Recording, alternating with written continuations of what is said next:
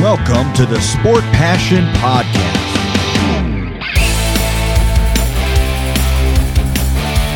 And here is your host, Lars Marendorf.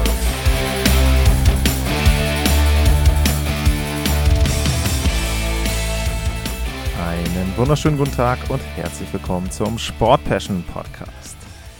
Die kleine Sommerpause, die ich mir gegönnt habe, ist vorbei. Es soll hier an dieser Stelle wieder vor allem um NHL-Hockey gehen. Und ich werde euch als allererstes mitnehmen auf einen kleinen Fahrplan, wie so die nächsten Wochen aussehen sollen. Es geht los heute mit einer Folge, wo ich das, was an Signings und Trades seit der letzten Sendung passiert ist, ein bisschen aufarbeite. Da gab es ja, ich glaube, einen vergleichsweise großen Trade, ein vergleichsweise großes Tauschgeschäft in der NHL, den ein oder anderen Vertrag, über den man reden sollte. Und das wird das Thema der heutigen Sendung sein. Es wird dann noch eine Folge geben in der nächsten Zeit, in der es um die NHL insgesamt geht, und zwar darum, wie aus der Liga Anfang des letzten Jahrhunderts eine Liga mit 32 Teams wurde, und der Hintergrund, warum ich so eine Folge machen will, also ein bisschen auf Expansion-Geschichte und so weiter eingehe, ist, zum einen wird es eine Folge geben, wo ich auf das Thema Dynastien eingehen werde. Ich hatte ja auch bei Twitter vor ein paar Monaten, ist es ja mittlerweile schon her, auch ein paar Experten darum gebeten, eine Einschätzung zu geben, wo sie denn die Tampa Bay Lightning einstufen würden. Und genau darum soll es auch in einer Folge gehen, also wo kann man die einordnen in den Dynastien seit Anfang der 80er Jahre. Warum ich seit Anfang der 80er Jahre gewählt habe, das werde ich dann auch erklären. Das wird eine Folge sein. Ja, und dann geht es Anfang September schon los mit den Vorschau-Sendungen auf die neue Saison. Und wenn ihr noch Ideen habt für Sendungen dazwischen, wenn ihr Wünsche habt, wenn ihr sagt, okay, das wäre etwas, das würde mich mal immer schon interessieren und das würde ich gerne wissen in Bezug auf die NHL, dann schickt mir die Fragen. info@sportpassion.de, Lars_Mar bei Twitter, also @Lars_Mar bei Twitter. Das ist der Twitter-Handle, da könnt ihr mit mir interagieren, Fragen stellen, Kommentare loswerden, korrigieren, falls ich irgendetwas falsch dargestellt habe. Und das sind die beiden Wege, also info@sportpassion.de und @Lars_Mar bei Twitter. Und wenn wir dann schon noch beim Einleitungsteil sind, wer mir etwas Gutes tun möchte und virtuell einen Kaffee gönnen möchte oder damit auch auf meine Reisekasse einzahlen möchte. Es soll dieses Jahr eine Reise geben mit der Thematik NHL im Hintergrund. Da werde ich dann noch näher drauf eingehen, wenn es dann etwas spruchreifer ist. Wer da ein bisschen sponsern möchte, der kann das tun unter buymeacoffee.com/sportpassion. Da könnt ihr einen oder auch mehr Kaffee virtuell mir gönnen. Ich bin da für alles dankbar. Wenn ihr da einen Kaffee kauft, wunderbar. Es haben schon Leute mehr gekauft, aber ich verlange auch überhaupt nichts. Also der Podcast ist ja weiterhin frei verfügbar. Das wird sich auch nicht ändern. Und dementsprechend, wenn ihr möchtet, gerne bei buymeacoffee.com/sportpassion. Ansonsten freue ich mich über jeden Zuhörer, jede neue Hörerin, wer hier mit dabei ist. Der ist herzlich willkommen. Und damit gehen wir zurück zum 15. Juli. Das ist das Datum der letzten Sendung gewesen. Und seitdem ist jede Menge passiert in der NHL. Und ich fange an mit den Tauschgeschäften, die es gab. Und das ging los am 16. Juli mit zwei Trades, die Pittsburgh Penguins gemacht haben. Zum einen haben sie Ty Smith von den New Jersey Devils bekommen. Das war aber nicht der wichtige Teil dieses Tauschgeschäftes, sondern sie haben John Marino abgegeben, den Verteidiger zu den New Jersey Devils. Und dann war so ein bisschen die Vermutung, okay, das leitet einen Deal ein für einen Stürmer. Aber das war dann nicht der Fall, denn stattdessen haben sie sich einen Verteidiger zurückgeholt, und zwar Jeff Petry von den Montreal Canadiens, und Michael Matheson haben sie abgegeben. Und damit haben sich die Pittsburgh Penguins etwas älter gemacht in ihrer Defensive. Und das ist schon, zumindest für mich überraschend gewesen. Also, dass die Penguins mit dem Kader insgesamt vielleicht nicht zufrieden waren, das kann ich noch nachvollziehen. Dass sie versuchen, Verteidiger loszuwerden, das konnte ich auch noch nachvollziehen. Aber dass sie Matheson abgeben, der nun 28 Jahre alt ist, und dass sie dann eben auch noch, jetzt will ich mal auf das Datenblatt, John Marino abgeben, der auch noch vergleichsweise jung ist, nämlich genau 25 Jahre, und dem sie im letzten Sommer einen langen Vertrag gegeben haben. Das fand ich schon überraschend. Bei Marino würde ich mir das so erklären, dass sie einfach mit den Leistungen nicht einverstanden waren. Er hatte in der Spielzeit 19/20 26 Punkte, 6 Tore dabei in 56 Spielen, und er hatte jetzt in der letzten Spielzeit in 81 Spielen 25 Punkte, also einen Punkt weniger, und auch nur ein einziges Tor geschossen. Und ich glaube, die Entwicklung insgesamt war etwas, wo die Penguins gesagt haben, okay, das funktioniert so bei uns nicht. Und Matheson, der hatte fast seine beste Spielzeit, vielleicht sogar seine beste Spielzeit, also was Punkte betrifft auf jeden Fall. Tore auch, ist natürlich immer für einen Verteidiger schwer zu beziffern. Aber der hatte auf jeden Fall eine gute Spielzeit, nur die Penguins sehen anscheinend in Jeff Petry jemanden, der ihnen jetzt in den nächsten 2-3 Jahren, in denen sie vielleicht mit Sidney Crosby und mit Evgeny Malkin noch konkurrenzfähig sind, etwas mehr helfen kann. Petry hatte sicherlich auch eine schwere Spielzeit bei den Canadiens. Auch da sind die Zahlen deutlich nach unten gegangen. Er hatte 4 Jahre, wo er zweistellige Trefferzahlen hatte. Da konnte er im letzten Jahr nicht dran anknüpfen. Aber die Canadiens waren eben insgesamt auch eine Mannschaft, die wirklich, wirklich schlecht unterwegs war. Und da ist es natürlich so, dass dann eben auch die individuellen Statistiken von den Spielern nach unten gehen. Er war vielleicht noch einer der Besseren insgesamt dort im Kader.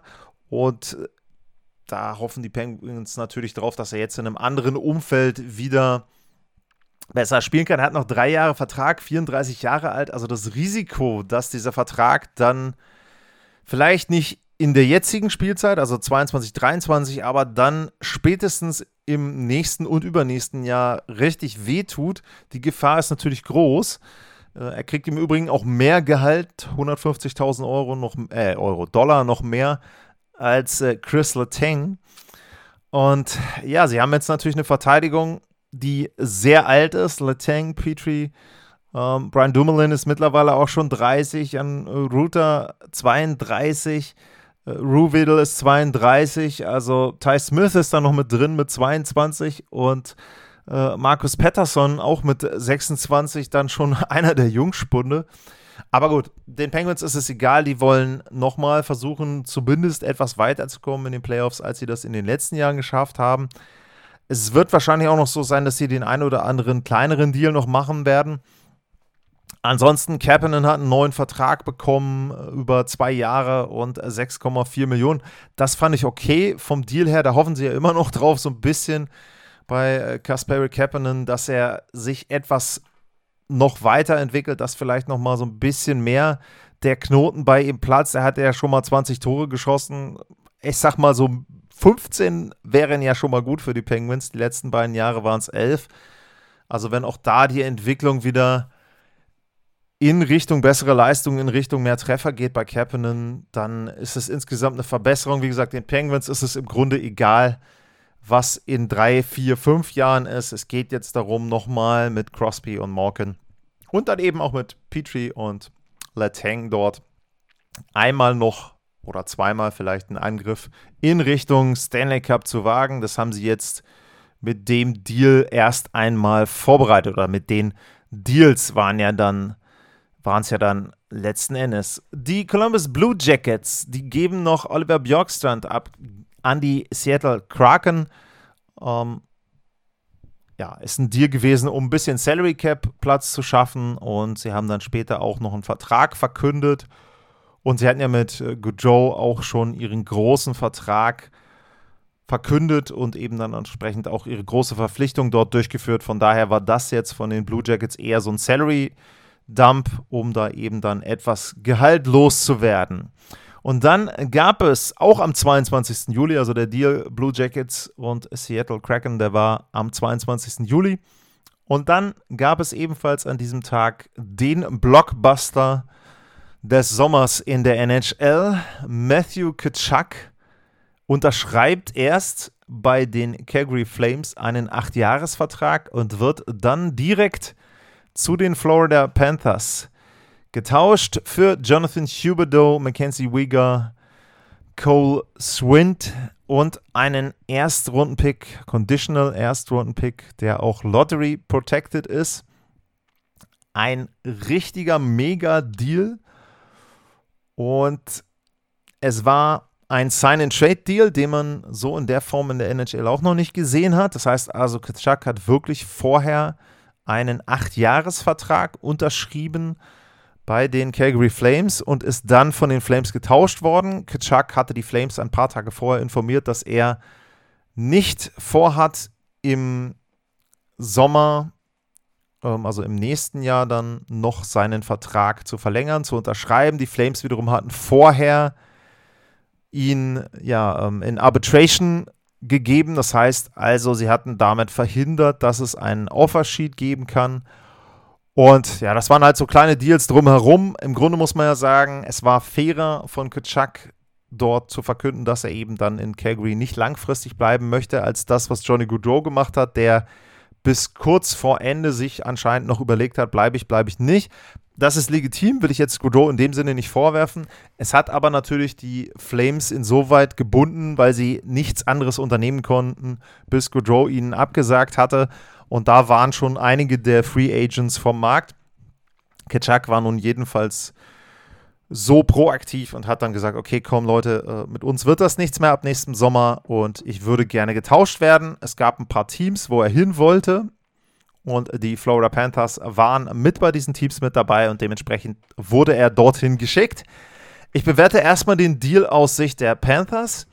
Die haben sehr, sehr viel bezahlt. Also wenn man jetzt einfach erstmal generell guckt, Jonathan Huberdeau war im letzten Jahr einer der Topscorer der Liga. Er war ein MVP-Kandidat. Dazu noch Mackenzie Weegar, ein guter Verteidiger, wo man wirklich sagen muss, also das ist schon ziemlich viel. Dazu noch ein Prospect und ein Erstrunden-Pick. Also da haben sie sehr, sehr viel bezahlt für Matthew Tkachuk.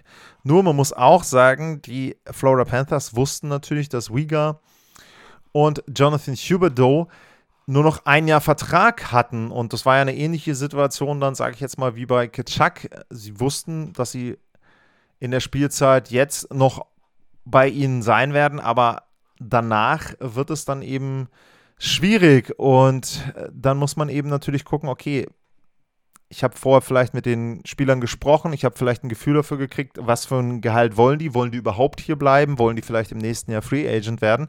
Und dafür hatten anscheinend dann die Florida Panthers und allen voran natürlich Bill Zito, der General Manager, ein gutes Gefühl. Und dann haben sie gesagt, okay, wir glauben, dass wir mit diesen Spielern in der nächsten Sommerperiode wahrscheinlich nicht verlängern können. Und vielleicht war es eben auch so, und dann komme ich wieder zurück zu Matthew Tkachuk, dass die Florida Panthers gesehen haben, bis wohin sie mit Jonathan Huberdeau kommen und Mackenzie Weegar, aber was ihnen noch fehlt. Und Matthew Tkachuk ist ein Spieler, der polarisiert. Das ist ein Spieler, den ich persönlich jetzt nicht unbedingt mag von dem, wie er auf dem Eis agiert. Also ich will jetzt nicht unbedingt, dass die Eishockey-Fähigkeiten von ihm dort ins Negative ziehen, aber das, was er macht, also diese Antics drumherum, das, was dann auch passiert in den Scrums, also rund ums Tor herum, das ist eben schon etwas, das ja, ist gewöhnungsbedürftig, finde ich.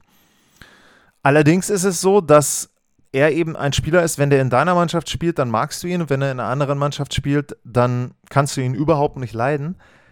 Und Matthew Tkachuk ist etwas, was die Florida Panthers bisher eben nicht hatten. Und wenn man die Pressekonferenz sich angeschaut hat, die er hatte bei den Panthers, dann muss man schon sagen, okay, da hat er schon die ersten Pfeile abgeschossen in Richtung Tampa Bay und hat dort eben schon gleich mal versucht, im Battle of Florida oder was auch immer man dann dazu sagen möchte, so ein bisschen Stimmung direkt zu machen. Und genau das ist eben etwas, was vielleicht die Panthers brauchen, was aber vor allem der NHL gut tut. Also machen wir uns nichts vor, wenn man sich einfach die Liga insgesamt anschaut, dann sind da viel zu wenig Persönlichkeiten, viel zu wenig Spieler, die ein bisschen polarisieren, die vielleicht auch mal eine Meinung haben, die Dinge sagen. Und das ist eben etwas, was der Liga sehr, sehr fehlt, und Matthew Tkachuk hat Persönlichkeit, der ist jemand, der auch mal Dinge sagt, die vielleicht so nicht politisch korrekt sind und die dann eben auch andere Fanbases gegen ihn aufbringen, aber ich glaube, das mag er und daran reibt er sich auch und das wird seine Leistung dann eben auch, zumindest hoffen, dass die Florida Panthers fördern. Und insgesamt fand ich das den Trade und dann eben auch diese Pressekonferenz und das Drumherum schon gut für die NHL. Das war endlich mal so ein bisschen, dass die Sommerpause nochmal aufgelockert wurde, dass da einfach eben thematisch nochmal etwas mehr los war. Das fehlt der NHL, das müsste es öfter geben. Aber da sind wir dann auch schon wieder bei einem Thema, was ich ja schon ein paar Mal angerissen habe.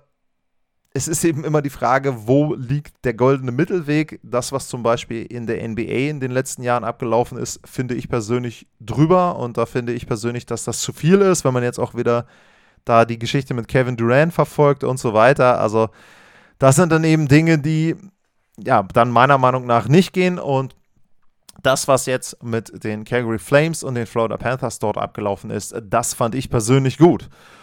Und dann gehen wir rüber zu den Calgary Flames, zur anderen Seite des Tauschgeschäftes. Und da ist es so, dass dann natürlich jetzt offen war, was passiert mit den beiden Spielern, die nach Calgary gegangen sind.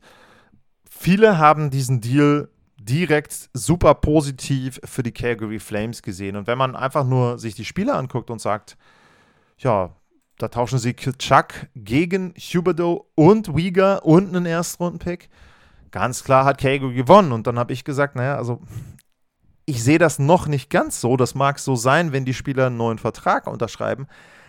Aber letzten Endes ist es ja schon so, den haben sie noch nicht. Und das war eben noch so ein bisschen für mich das Fragezeichen. Aber dieses Fragezeichen löste sich dann zumindest zur Hälfte auf am 4. August. Da unterschrieb nämlich Jonathan Huberdeau, ich sag's jetzt mal gehässig, den Vertrag, den Johnny Gaudreau nicht haben wollte.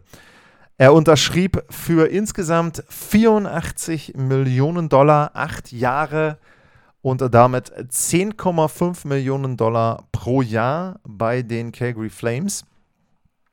Und wenn ich das dann vergleiche mit dem Deal, den Matthew Tkachuk unterschrieben hat, nämlich auch für 8 Jahre, aber für $9,5 Millionen, dann muss ich sagen, dass die Calgary Flames für mich innerhalb der ersten 4 Jahre diesen Deal gewonnen haben und in den Jahren danach wahrscheinlich dann auf der Verliererseite sind. Und die Frage ist, was können sie in den ersten 4 Jahren erreichen? Was will ich damit sagen? Jonathan Huberdeau ist 30 Jahre alt und ein 8-Jahres-Vertrag für einen 30-Jährigen ist ein ziemliches Risiko.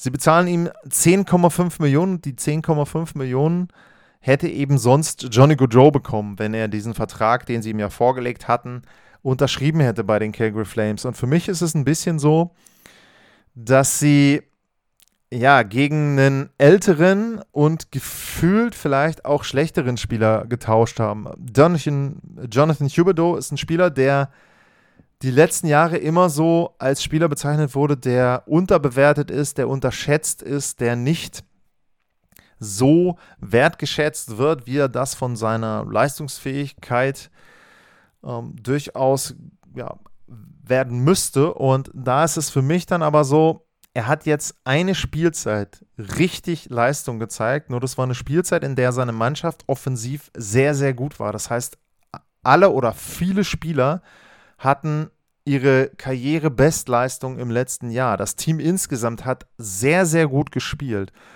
Und aus diesem einen Jahr jetzt abzuleiten, dass er so einen Vertrag wert ist, da tue ich persönlich mir so ein bisschen schwer. Ich glaube, der Deal ist ein bisschen zu hoch dotiert und er ist eben mit 8 Jahren sehr lang. Auf der anderen Seite ist es etwas, was ich auch im letzten Sommer gesagt habe, dass man immer schauen muss, wo unterschreibt der Spieler den Vertrag und in welcher Situation befindet sich der Verein. Und die Calgary Flames waren sehr, sehr enttäuscht, nachdem Johnny Gaudreau verkündet hat, er geht zu den Columbus Blue Jackets.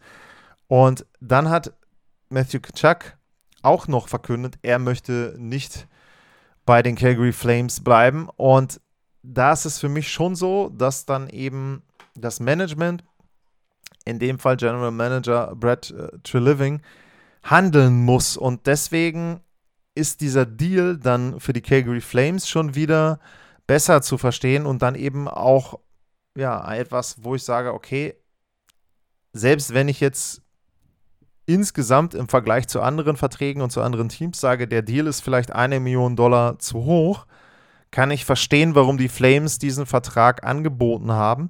Warum ihn Huberdeau unterschrieben hat, kann ich sowieso verstehen. 8 Jahre Sicherheit, sehr gutes Gehalt, also gar keine Frage. Und aus Sicht der Flames ist es eben so, wenn Huberdeau im nächsten Sommer gegangen wäre, dann hätten sie für Tkachuk und für Johnny Gaudreau im Grunde fast keinen Gegenwert gehabt. Bei Weegar ist ja noch offen, ob der jetzt einen neuen Vertrag unterschreibt.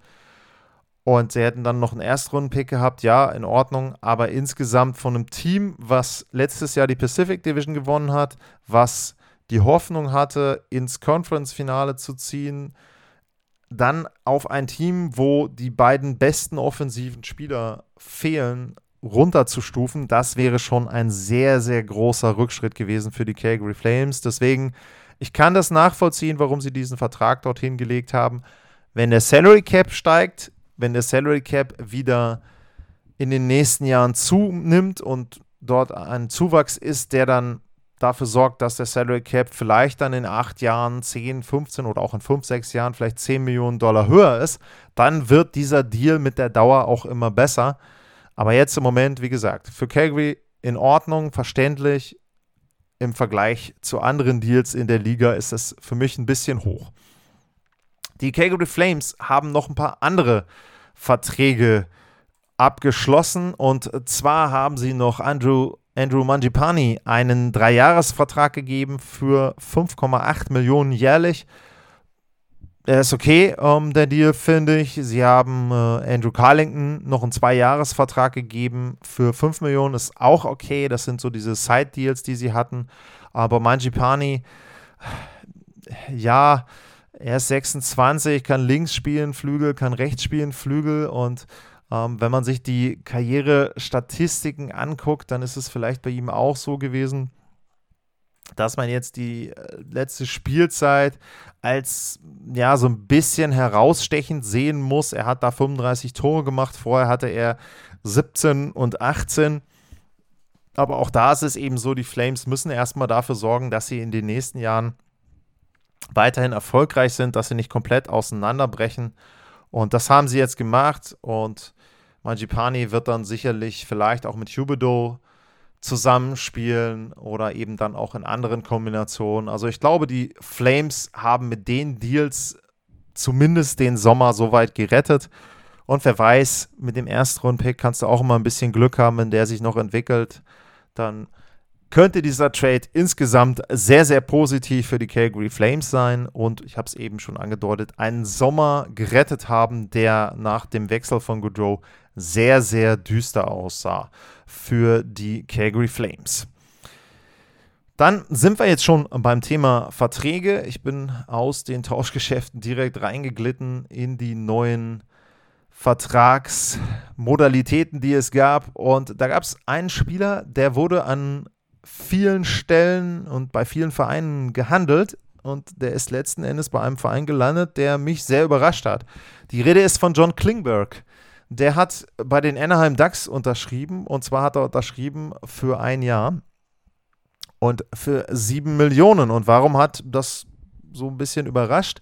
Es gab diverse Gerüchte von Klingberg bei den Carolina Hurricanes, die haben dann für Brad Burns geholt per Trade. Es gab Gerüchte von Klingberg bei anderen Verein, und es war auch immer so, dass man davon ausgegangen ist, okay, er ist jetzt Unrestricted Free Agent, er wird einen langen Vertrag unterschreiben, möglichst hoch dotiert, und er hat jetzt einen höher dotierten Vertrag unterschrieben mit 7 Millionen, aber die Vertragslänge ist mit einem Jahr natürlich denkbar kurz. Aber warum ist dieser Deal vielleicht für ihn und auch die Anaheim Ducks genau das Richtige? Klingberg hat wahrscheinlich keine besseren Angebote gehabt, ansonsten hätte er sie angenommen.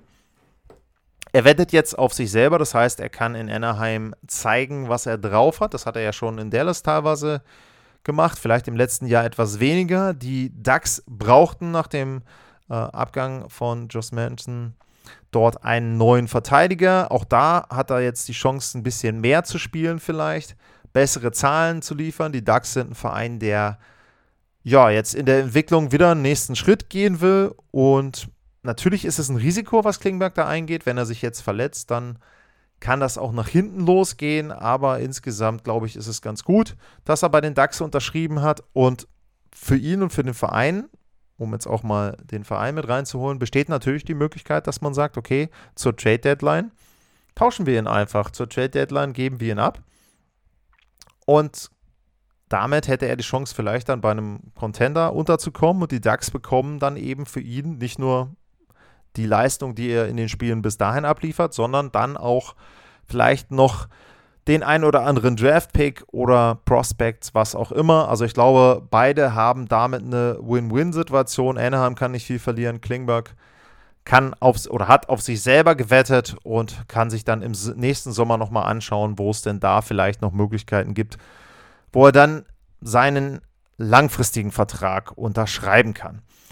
Dann gibt es 2 Verträge, die die Boston Bruins unterschrieben haben, und das sind jeweils Einjahresverträge, und das ist einmal ein Vertrag für Patrice Bergeron über 2,5 Millionen Grundgehalt und 2,5 Millionen Performance-Bonuses, und einen für David Krejci, auch ein Jahr, 1 Million Basisgehalt und 2 Millionen möglicher Bonus. Und bei Bergeron muss man ja sagen, da war es so, dass der von vornherein gesagt hatte, wenn er denn zurückkommt, kommt er zu den Bruins zurück. Es wirkte erst so ein bisschen so, als ob er seine Karriere beenden will. Das macht er jetzt nicht. Er kommt nochmal zurück für ein Jahr, und zu den Performance-Bonuses bei ihm, also er muss 10 Spiele absolvieren, dann bekommt er 2,5 Millionen obendrauf auf das Grundgehalt von 2,5 Millionen. Also ich gehe mal davon aus, dass er diese 2,5 Millionen dort verdient, weil er eben dann mehr als 10 Spiele macht. Und bei David Krejci ist es so, der hat ja zwischendurch in der Heimat gespielt. Der hat in Tschechien gespielt, in der Tschechischen Republik. Und ja, war da mehr oder weniger erfolgreich, 46 Punkte in 51 Spielen. Und er kommt jetzt zurück, und auch bei ihm war es so, er hat auch gesagt, wenn überhaupt, dann spiele ich für die Boston Bruins und für kein anderes Team.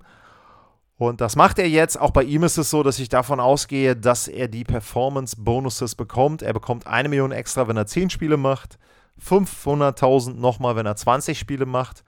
Und sollten die Bruins die Playoffs erreichen, dann bekommt er auch nochmal 500.000. Auch da ist es eben sehr wahrscheinlich, dass dieser Bonus gezahlt werden muss von den Bruins, aber ich glaube, den zahlen sie dann auch gerne. Was bei David Krejci ganz interessant ist, er ist mittlerweile mit 730 Punkten ist er auf Platz 9 der All-Time-Liste der Boston Bruins. Also hätte ich auch nicht unbedingt gedacht, weil es ja schon eine Franchise ist, die es etwas länger gibt.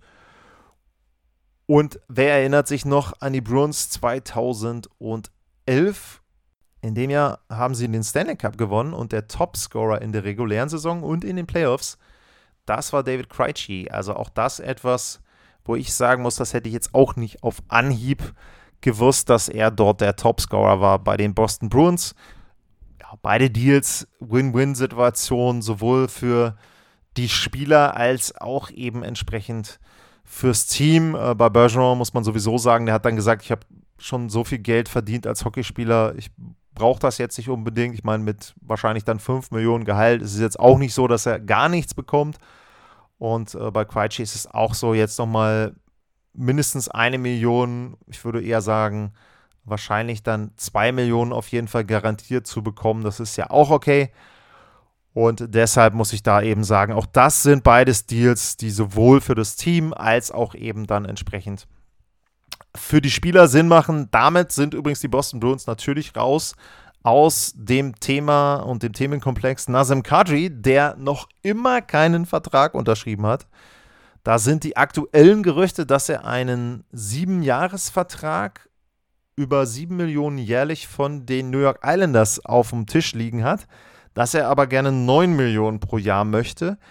Und da muss ich ganz ehrlich sagen, das kann ich, also ich kann natürlich nachvollziehen, dass man mehr Gehalt haben möchte, nur irgendwo ist es jetzt so, es gibt eben nicht mehr viele Vereine, die ihm Gehalt zahlen können, die ihm viel Gehalt zahlen können, und Nazem Kadri sollte sich dann vielleicht doch schon demnächst mal für einen Verein entscheiden, oder aber er macht das eben wie John Klingberg, kommt irgendwo für ein Jahr unter und wettet nochmal auf sich selbst. Aber ich glaube, dass seine Zahlen bei im Grunde fast jedem anderen Team schlechter sein werden als letztes Jahr in Colorado, und deswegen sind die 7 Millionen für 7 Jahre bei den New York Islanders vielleicht doch das beste Angebot. Wer weiß. Aber von Spielern, die noch keine Verträge unterschrieben haben, zurück zu Spielern, die Verträge unterschrieben haben. Und da gibt es Joshua Norris bei den Ottawa Senators, der einen Vertrag unterschrieben hat, auch über 8 Jahre, knapp 8 Millionen jährlich. Und wenn ich jetzt eben schon gesagt habe, ich fand den Vertrag von Huberdeau ein bisschen hochdotiert, der Vertrag von Joshua Norris ist auch wirklich hochdotiert. Das muss ich echt sagen. 8 Millionen knapp für 8 Jahre für einen 23 Jahre alten Spieler. Das ist schon etwas, wo man sagen muss, die Ottawa Senators wollen auf jeden Fall ihren Kern, ihren jungen Kern sichern. Und wenn man sich jetzt den Kader der Senators anguckt, dann ist ihnen das auch gelungen. Brady Tkachuk hat langfristig Vertrag, Joshua Norris hat langfristig Vertrag, Claude Giroux ist für die nächsten 3 Jahre mit dabei, Alex DeBrincat hat nur 1 Jahr Vertrag, aber der ist dann noch Restricted Free Agent. Drake Batherson hat einen langfristigen Vertrag, Matthew Joseph hat einen langfristigen Vertrag, Thomas Chabot hat einen langfristigen Vertrag. Also viele der jungen Spieler in Ottawa haben lange Vertrag, und deshalb, ja, auch wenn ich da sage, bei Joshua Norris, das ist wahrscheinlich auch wieder 1 Million zu hoch, wenn ich es mir hätte aussuchen können aus Vereinssicht, kann ich schon verstehen, sie wollen die jungen Spieler binden. Claude Giroux soll die ein bisschen anlernen die nächsten 3 Jahre, und dann soll das Team eben wieder eine erfolgreiche Ära einleiten bei den Ottawa Senators, und dann musst du auch an manchen Stellen, dann geht dann das Gleiche wie auch bei den Calgary Flames, deine eigenen oder eben auch Spieler, die du dir ertauscht hast, langfristig unter Vertrag nehmen und vielleicht auch irgendwo so ein bisschen, ich will es nicht Schmerzensgeld nennen, bezahlen, aber es scheint eben so zu sein, dass manche kanadischen Teams dann doch etwas mehr bezahlen müssen für Spieler, die eben dann entsprechend neue Verträge brauchen als andere. Wenn man sich zum Beispiel überlegt, dass in Florida, ich glaube, no State Income Tax ist, dass es in Tennessee wenig Steuern zu bezahlen gibt und so weiter und so weiter. Da haben natürlich dann manche Teams schon einen Standortvorteil, wenn die Spieler da im Grunde alles, was sie brutto bekommen, dann auch netto behalten dürfen. Und in Kanada, in den kanadischen Provinzen, ist das eben dann manchmal anders. Deshalb eben auch dieser Deal von Josh Norris. Was gibt es noch zu vermelden an Verträgen? Kalle Jankok hatte ich noch nicht erwähnt. Der hat einen 4-Jahres-Vertrag unterschrieben. Bei den Toronto Maple Leafs ist jetzt nicht unbedingt ein Spieler mit einem Jahresgehalt dann von 2,1 Millionen, wo man sagen kann, er ist ein Superstar. Ich fand den Deal aber einfach ganz gut, weil er flexibel einsetzbar ist, und ich finde, da haben die Maple Leafs wieder eine sinnvolle Unterzeichnungen gemacht, einen sinnvollen Vertrag dort gefunden, also Kalle Jankok für 4 Jahre bei den Toronto Maple Leafs. Die New Jersey Devils, die haben einen neuen Torhüter, Vitek Vanecek, 3 Jahre und 3,4 Millionen pro Jahr. Auch das finde ich gut, der ist 26, und ich finde, da haben die Devils auch nicht viel zu verlieren, Vertrag ist nicht zu hoch. Auch für Vanecek ist es ein guter Deal, wo er sich beweisen kann in New Jersey, wird dort vergleichsweise viel spielen. Auch ein Team, wo er vom Alter her gut reinpasst mit 26, ist nicht zu alt. Und ja, glaube ich, ist auch etwas für beide Seiten, wo sie von profitieren können. Den Deal von Kasperi Kapanen, 2 Jahre und 3,2 Millionen pro Jahr, das hatte ich schon bei den Pittsburgh Penguins bewertet. Dann gehen wir nochmal in den Großraum New York. Capo Kakko hat auch einen Vertrag bekommen, 2 Jahre, 4,2 Millionen. Auch das ist okay. Und auch da ist es so, dass das ein Deal ist, wo beide so ein bisschen gucken, okay, wie entwickelt sich der Spieler? Die Rangers sichern ihn erstmal für 2 Jahre und Kakko hat jetzt die Möglichkeit, sich einen besseren Anschlussvertrag zu verdienen. Er war in den letzten Jahren eher durchwachsen von seinen Leistungen her. Er war auch ein paar Mal verletzt, hat jetzt im letzten Jahr, finde ich, schon einen riesen Schritt gemacht für seine Verhältnisse. Und die Rangers wollen sich das Ganze eben jetzt 2 Jahre angucken. Er kann sich beweisen. Also auch den Vertrag finde ich gut. Und dann haben 2 Spieler einen Vertrag unterschrieben, die ja schon länger miteinander verbunden sind. Sie waren die Nummer 2 und 3 im Draft-Pick damals, meine ich. Und sie wurden füreinander getauscht. Die Rede ist von Pierre-Luc Dubois und von Patrik Laine. Und beide haben einen neuen Vertrag unterschrieben. Pierre-Luc Dubois bei den Winnipeg Jets und Patrik Laine natürlich bei den Columbus Blue Jackets, nur die sind sehr unterschiedlich, die Verträge. Nicht nur was das Gehalt betrifft, sondern auch was die Dauer betrifft. Dubois hat einen Einjahresvertrag unterschrieben bei den Winnipeg Jets und Patrik Laine hat einen 4-Jahresvertrag unterschrieben. Dubois, das sind 6 Millionen für ein Jahr. Und bei Laine, da sind es dann eben 4 Jahre und das Grundgehalt bei ihm sind 8,7 Millionen. Und Patrik Laine, das ist ein Spieler, ja, da fehlt mir die Konstanz. Ansonsten wäre er wirklich einer, der ein richtiger Superstar sein kann. Und auch da wieder, die Columbus Blue Jackets haben einen ganz, ganz tollen Sommer gehabt, natürlich mit Johnny Gaudreau, aber jetzt eben auch, wenn sie dann Patrik Laine mit dazu haben. Und wenn man sich jetzt vorstellt, dass sie eine Reihe aufs Eis stellen können, wo Laine rechts spielt, Gaudreau links, da muss man schon sagen, das macht ganz schön Lust auf die nächste Spielzeit der Columbus Blue Jackets. Das könnte eine ganz, ganz tolle erste Reihe werden, die da aufs Eis stellen. Und dementsprechend kann ich da diesen Deal auch nur gutheißen. Auch da wieder ist es so, 4 Jahre, das ist nicht zu lang, das ist sowohl für den Spieler nicht zu lang, um sich erstmal die Entwicklung des Vereins anzuschauen, als auch eben fürs Team, um sich nicht zu lange an einen Spieler zu binden, der eben, wie ich schon gesagt habe, Laine, er hat sehr, sehr viel Potenzial, er muss das einfach nur regelmäßig abrufen, wenn ihm das gelingt, dann kann er jedes Jahr irgendwie um die Torjägerkanone in der NHL mitspielen und das wäre eben dann entsprechend schon sehr, sehr gut für ihn. Und der andere Spieler eben, den ich erwähnt habe, Pierre-Luc Dubois, da ist es so, ja, da hätten sich wohl die Winnipeg Jets gewünscht, dass der einen langfristigen Vertrag unterschreibt, aber ich glaube, der möchte sich auch nochmal ein Jahr jetzt anschauen, was passiert denn eigentlich hier in Winnipeg? Werden da alle Spieler abgegeben? Gibt es da einen neuen Umbruch? Gibt es da eine neue Strategie? Und bei Dubois ist es eben auch so, da würde ich sagen, da fehlt mir auch noch so ein bisschen der nächste Schritt. Und vielleicht ist es jetzt so, sie haben ja eben auch einen neuen Coach im Vergleich zur Vorsaison, dass dort dann entsprechend der Knoten platzt, dass er eben dann etwas mehr von seinem Potenzial abrufen kann. Und dann ist es für ihn auch so, dass er im nächsten Sommer dann ja vielleicht einen neuen Vertrag in Winnipeg unterschreibt oder aber er sagt auch irgendwann, so ähnlich wie das Tkachuk gemacht hat, also Leute, ist ganz nett hier in Kanada, aber ich würde dann doch gerne woanders spielen, tauscht mich bitte. Da bin ich gespannt. Also das ist natürlich wieder eine Situation, die in Winnipeg dann auch dafür sorgen wird, dass da ein bisschen Unruhe herrscht, weil er eben dann im nächsten Jahr wieder Restricted Free Agent ist und je nachdem, wie sich das Ganze auch entwickelt, auch vorne mit Blake Wheeler, ob der dann abgegeben wird, auch die anderen Spieler, was passiert mit denen. Sehr, sehr interessant. Auch da eben ist schon wieder dafür gesorgt, dass die Winnipeg Jets nicht so richtig zur Ruhe kommen werden. Und da bin ich gespannt, wie sich das entwickelt mit Pierre-Luc Dubois.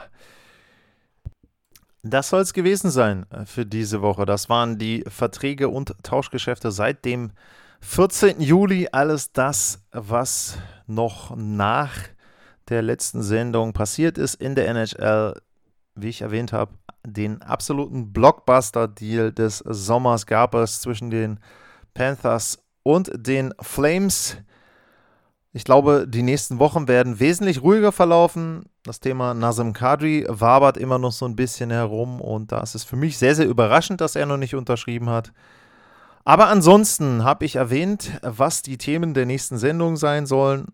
Zum Abschluss auch nochmal die Bitte, wenn ihr Fragen habt, info@sportpassion.de oder @Lars_Mar. Und da es jede Menge neue Hörer anscheinend gibt, wenn meine Download-Zahlen stimmen, da natürlich auch nochmal die Bitte, keine Angst, wenn ihr Fragen habt und neu seid beim Eishockey oder neu seid in der NHL, stellt die Fragen. Irgendwann haben wir sie uns alle mal gestellt. Also ist jetzt nicht so, dass ihr da Fragen habt, die komplett ungewöhnlich sind, glaube ich jedenfalls nicht. Wenn es da irgendetwas gibt, was unklar ist, gerne einfach eine Nachricht raushauen, eine E-Mail raushauen und dann versuche ich drauf einzugehen. Vielleicht sammle ich das dann auch wieder. Es gibt eine Sendung, wo die Fragen dann beantwortet werden. Da muss ich gucken, wie die Resonanz ist. Ansonsten bedanke ich mich für heute fürs Zuhören. Bleibt gesund und dann bis zur nächsten Sendung. Tschüss.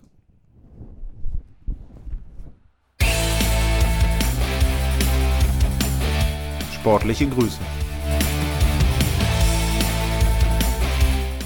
Das war's, euer Lars.